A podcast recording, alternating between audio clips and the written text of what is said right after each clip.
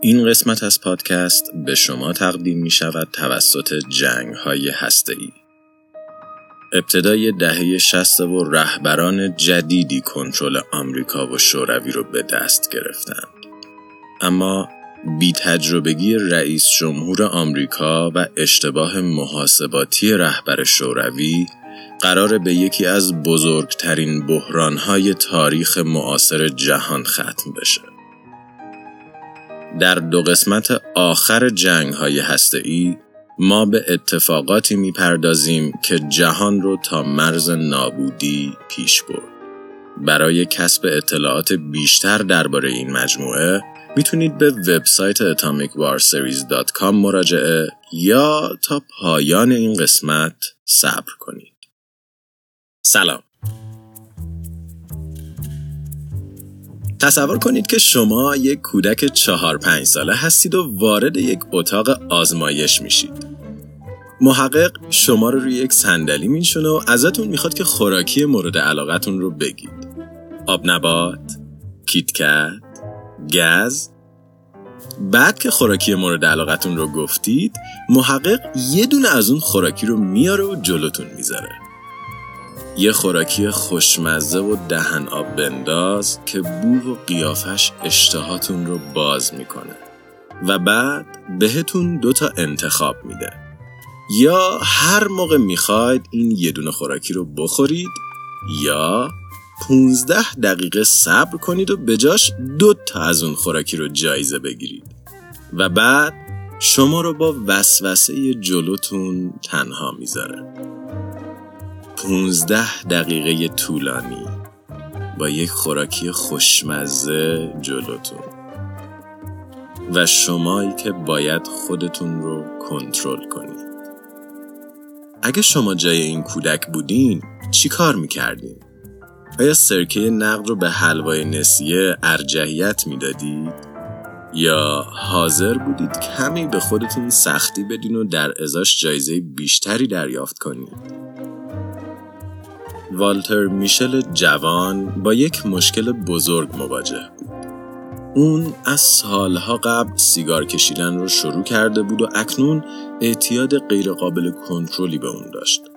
اون بعضی روزها تا سه پاکت سیگار می‌کشید و این میزان مصرف برای خودش، خانوادش و جیبش مشکل ساز شده بود. اون روش های زیادی رو برای ترک اعتیادش امتحان کرده بود و حتی گاهی چندین هفته رو بدون کشیدن حتی یک سیگار طی کرد. اما دیر یا زود وسوسه بر اون غلبه می کرد و دوباره به دوست قدیمی و مرگبارش برمیگشت. اون به این نتیجه رسیده بود که سیگار بخشی از شخصیتش و هیچ وقت قرار نیست از کشیدنش دست بکشه. اواسط دهه 60 مایکل سه دختر با نامهای جودیس، ربکا و لیندا داشت که همگی حدود 3 تا 5 سال سن داشتند.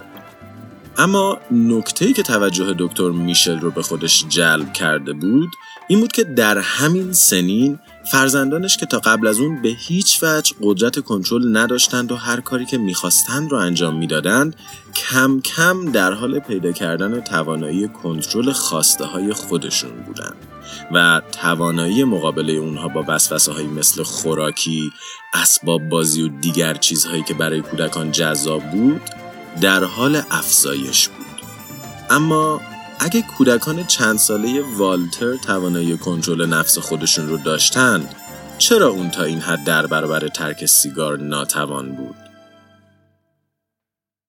برای پی بردن به این موضوع والتر میشل آزمایشی رو طراحی کرد تا توانایی مقاومت کودکان در برابر وسوسه های زمینی رو بررسی کنه. آزمایشی که اون اسمش رو تست مارشملو گذاشت. بعضی از کودکان گرسنه و حول و حول در جا خوراکی رو میبلعیدن و جایزه دراز مدت رو بیخیال می‌شدن. بعضی دیگه تا وسط راه صبر می‌کردن ولی وسوسه به اونها غلبه می‌کرد و در تلاش برای گذروندن 15 دقیقه شکست میخوردن و بعضی های دیگه هم با وجود همه سختی ها 15 دقیقه رو تحمل می‌کردند و با افتخار خوراکی دوم رو جایزه می‌گرفتند. اما چه چیزی باعث تفاوت رفتاری این کودکان می‌شد؟ چرا یه سریا می‌تونستن این 15 دقیقه رو به راحتی سپری کنن در حالی که برای بقیه این زمان کوتاه به جهنمی بی پایان تبدیل می‌شد که هر ثانیش اونها را عذاب می‌داد. خب برای فهمیدن پاسخ این سوالات والتر میشل شروع به بررسی اسکن مغزی شرکت کننده ها کرد و نکته عجیبی رو در اونها مشاهده کرد. کودکانی که در تلاش برای گذروندن چالش 15 دقیقه شکست خورده بودند، سیستم لیمبیک مغزشون فعال شده بود و کسانی که با موفقیت در برابر هوس خوردن خوراکی مقاومت کرده بودند، قشر پیش پیشانی یا همون prefrontal cortex فعالی داشتند. مغز ما انسانها مثل غولها و پیاز لایه لایه است. و هرچی لایه درونی تر باشه یعنی قدیمی تر و از گذشته حیوانی تری با ما همراه بوده. limbic system زیری ترین لایه مغزه یعنی یکی از قدیمی ترین بخش های مغز و جایی که نیازهای احساسی و بیولوژیکی ما رو مدیریت می‌کنه.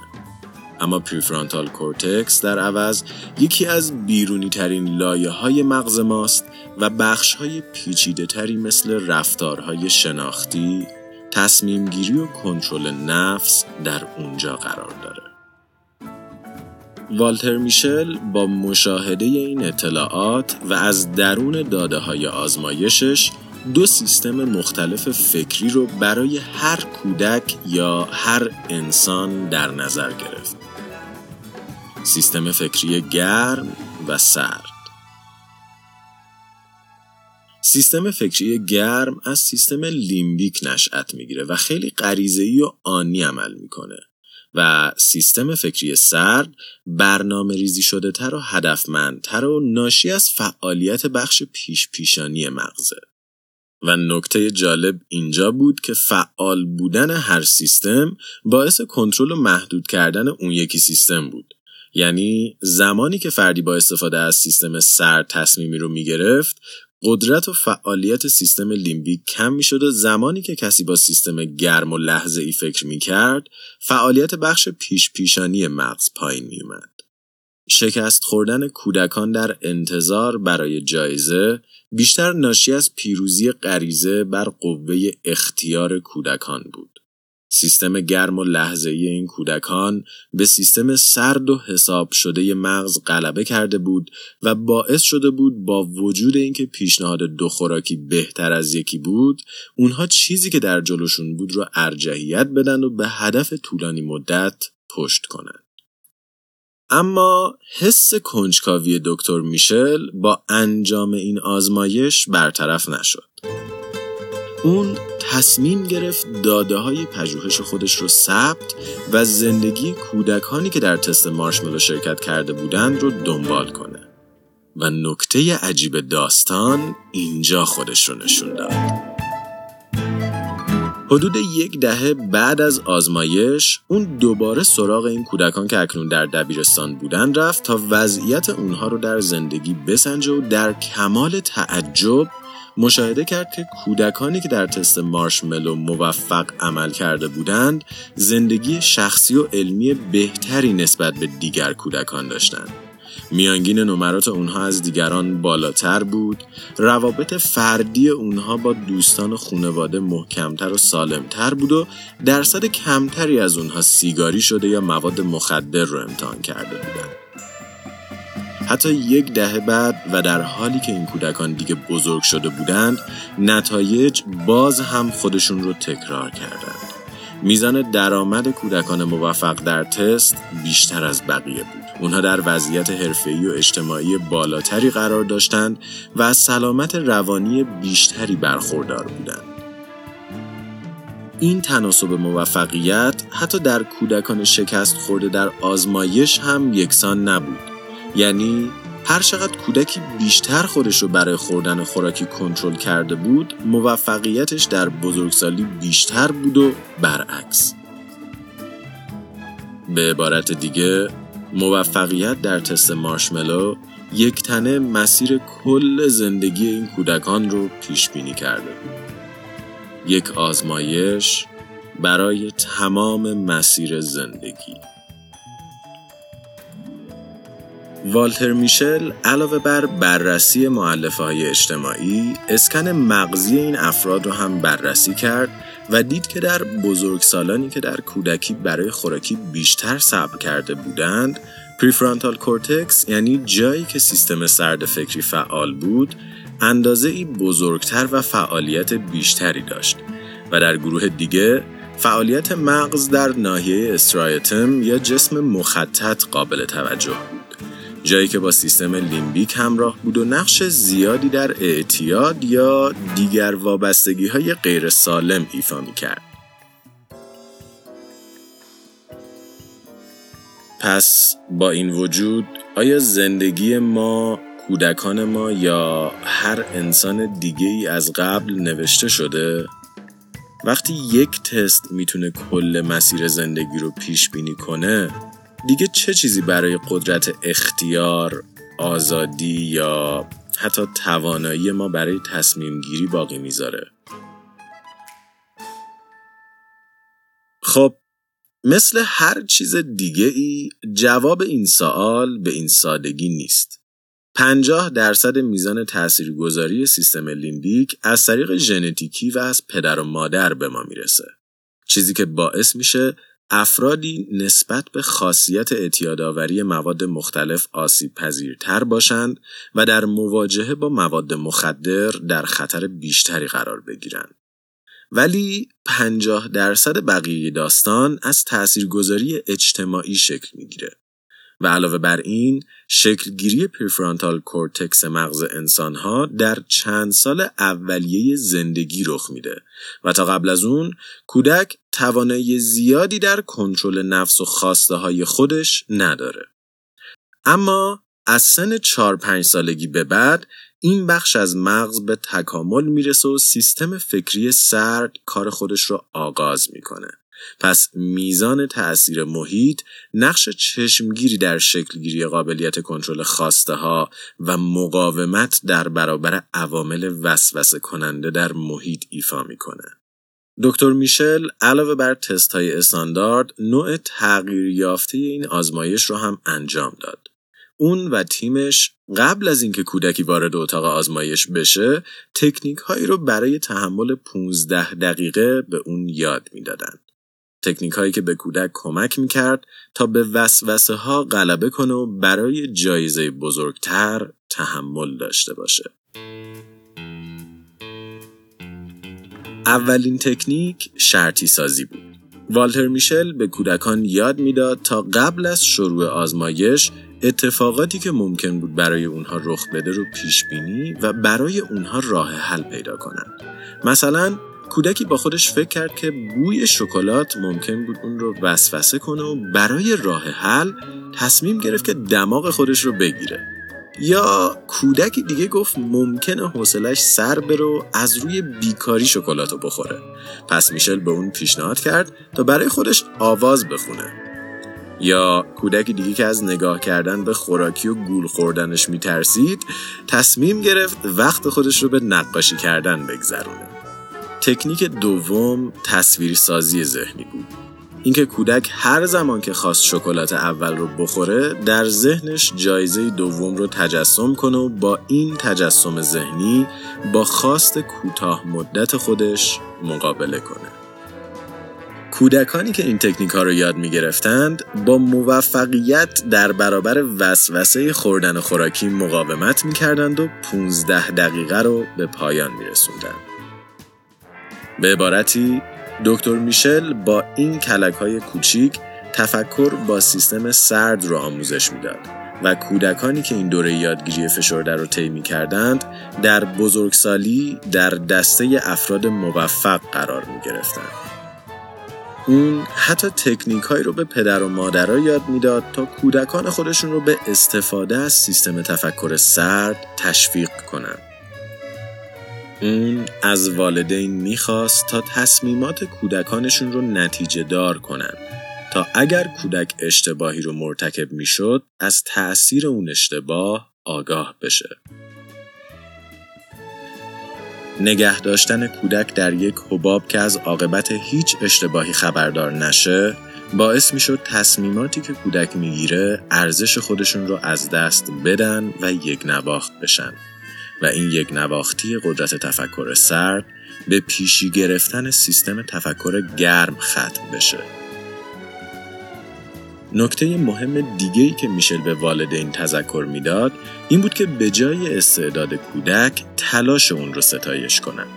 یعنی اگه کودکی نمره خوبی در امتحان می‌گرفت به جای اینکه بگن وای عزیزم چقدر نابغی تو بگن آفرین که انقدر برای این امتحان زحمت کشیدی چرا که با سنگین کردن کفه تلاش به جای کفه استعداد کودک به جای اینکه به هوش خودش اکتفا کنه به سمتی هدایت میشه که برای رسیدن به خواسته هاش تلاش کنه و به سیستم تفکر سرد خودش رجوع کنه. اما این کلک ها تنها برای کودکان نیست. شرطی سازی، تجسم، فاصله گذاری، احترام به تلاش و آگاهی از عاقبت تصمیم ها همه تکنیک هایی هستند که در هر زمانی قابل یادگیری و یادگیری اونها در هر دوره از زندگی افراد به شکل چشمگیری کیفیت زندگی اونها را افزایش داده و کنترل انسان روی مهارت‌های اجرایی رو بیشتر می‌کنه. والتر میشل در جوانی با یک مشکل بزرگ مواجه بود. اون از سالها قبل سیگار کشیدن رو شروع و اعتیاد غیرقابل کنترلی به اون پیدا کرده بود. اون بعضی روزها تا سه پاکت سیگار می‌کشید و این میزان مصرف برای خودش، خانوادش و جیبش مشکل ساز شده بود. اون بعضی روزها تا سه پاکت سیگار می‌کشید و این میزان مصرف برای خودش، خانوادش و جیبش مشکل ساز شده بود. اون روش های زیادی رو برای ترک اعتیادش امتحان کرده بود و حتی گاهی چندین هفته رو بدون کشیدن حتی یک سیگار میگذروند. اما دیر یا زود وسوسه بر اون غلبه می‌کرد و دوباره به دوست قدیمی و مرگبارش برمیگشت. اما آزمایش مارشملو چشمان اون رو به کنترلی که در زندگیش از دست داده بود باز کرد. اون روزی در بیمارستانی که مشغول پژوهش در اونجا بود با یک بیمار مبتلا به سرطان ریه مواجه شد. پوست بیرنگ، چهره خسته و بدن مریض اون شوک شدیدی رو در وجود میشل ایجاد کرد و منجر به ثبت تصویری ذهنی در مغز اون شد. از اون روز به بعد هر زمان که والتر وسوسه می‌شد تا پاکت سیگاری رو باز کنه به تکنیک تجسم رجوع می‌کرد و تصویر فرد بیمار رو به یاد می آورد و ترس از رسیدن به اون حالت باعث شد تا بالاخره بعد از چندین دهه سیگار رو به شکل کامل ترک کنه.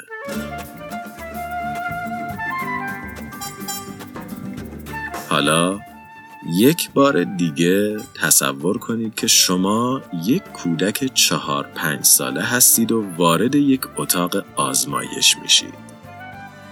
محقق شما رو روی صندلی مینشونه و ازتون می‌خواد که خوراکی مورد علاقتون رو بگید.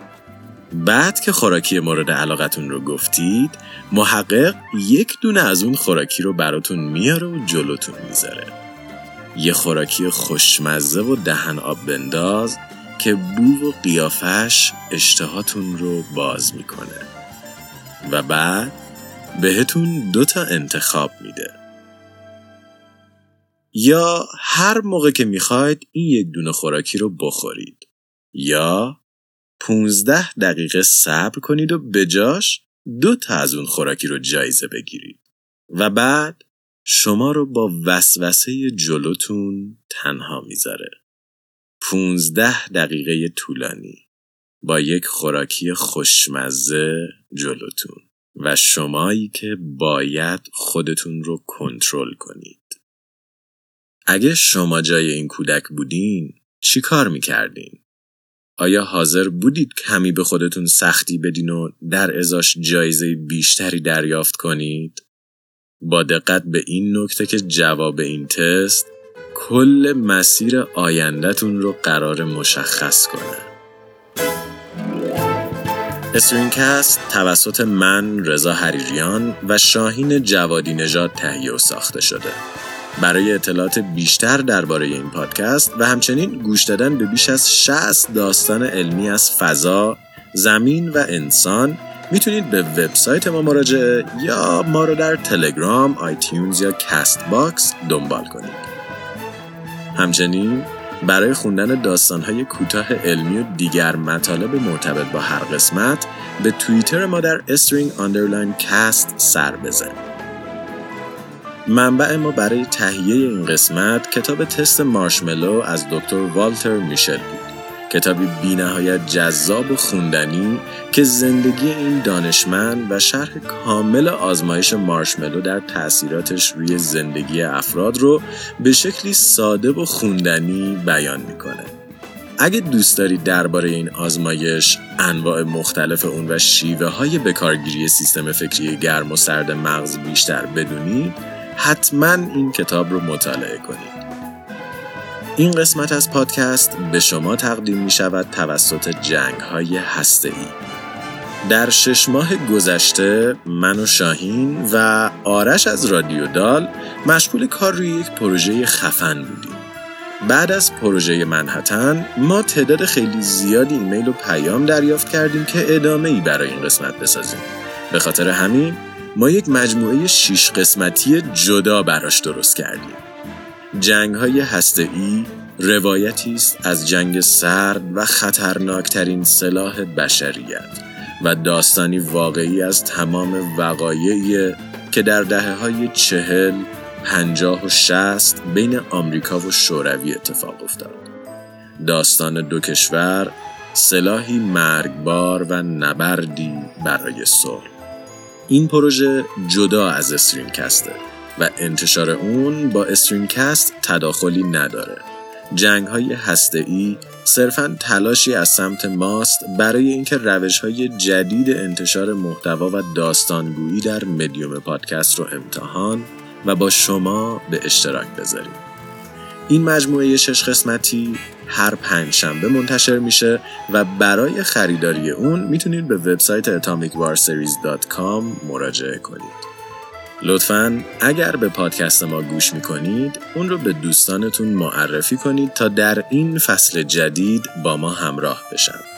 لطفا برامون در توییتر بنویسید و نظراتتون رو برامون ایمیل کنید و حتی اگر حوصلش رو دارید به وبسایت ما برین و از پادکست حمایت کنید. استرینکست یک پروژه رایگانه و همیشه رایگان باقی میمونه. ولی کمک های شما باعث میشه ساخت پادکست آسونتر و تأمین هزینه های اون راحت تر بشه. و در نهایت اگر شرکت یا سازمانی هستیم که می‌خواین اسپانسر پادکست بشین به همون ایمیل بزنید. اونجا همه چی رو براتون توضیح میدیم. من رضا به همراه شاهین دو هفته خوبی رو براتون آرزو می‌کنم و تا قسمت بعد مراقب خودتون باشین.